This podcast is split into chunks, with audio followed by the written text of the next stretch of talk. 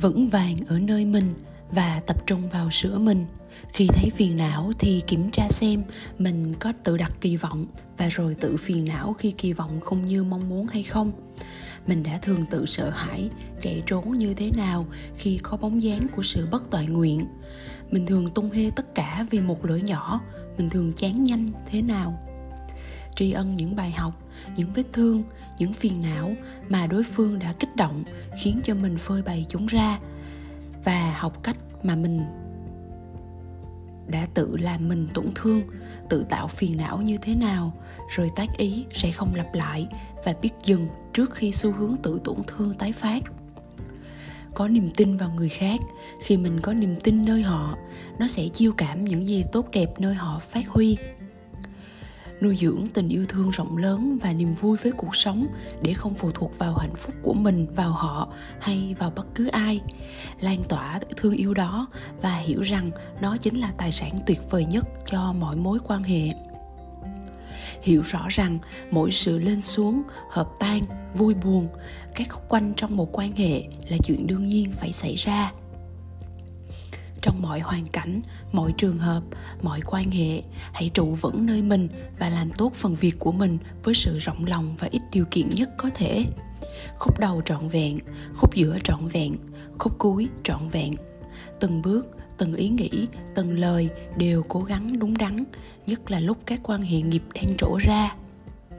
Trong quan hệ với con người, các nguyên tắc cơ bản là không giả dối, chân thật và tôn trọng là nền tảng nhưng muốn chân thật và tôn trọng với người thì phải chân thật và tôn trọng chính mình trước.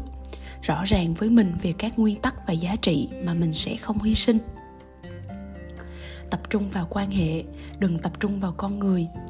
Ví dụ, với một người đàn ông mình có quan hệ nghiệp từ quá khứ nên mình bỗng rất si mê.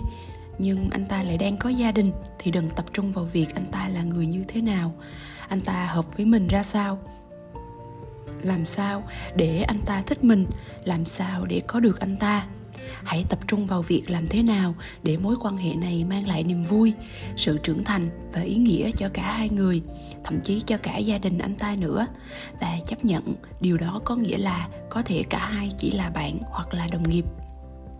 Tác ý rõ ràng về cách mình ứng xử với một mối quan hệ và cái gì mình không muốn xảy ra với mình thì cũng đừng làm với người khác ví dụ như có thể nói to và rõ với mình.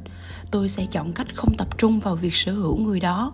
Tôi chọn cách không mơ mộng và kỳ vọng về quan hệ, rồi tự buồn khổ khi mọi việc không như mình kỳ vọng. Tôi chọn cách sẽ tri ân những gì đang diễn ra và chỉ chọn những gì lợi lạc cho tất cả tập trung vào những gì tốt nhất đang có và tìm cách củng cố, động viên, mở rộng nó. Đừng tập trung vào những thứ bất toàn nguyện vì nó sẽ chiêu cảm thêm những bất toàn nguyện khác và sẽ làm cho bất toàn nguyện trở thành không khí chính của quan hệ. Ví dụ như chồng mình đã có 6 điều tốt, bốn điều không tốt thì hãy tập trung vào 6 điều tốt ấy.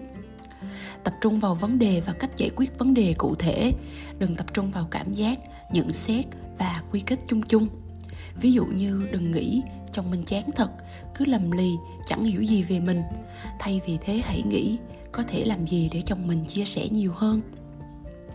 Không nghĩ hộ, nói hộ, đoán hộ, quyết định hộ người khác. Hỏi ý kiến và để họ được bày tỏ rõ ràng trong phần của họ. Khi họ trình bày thì tiếp nhận chính xác như thế, không tiếp nhận bằng những đoán định và phán xét hay nghi ngờ, ngấm ngầm của chính mình đủ cho hôm nay.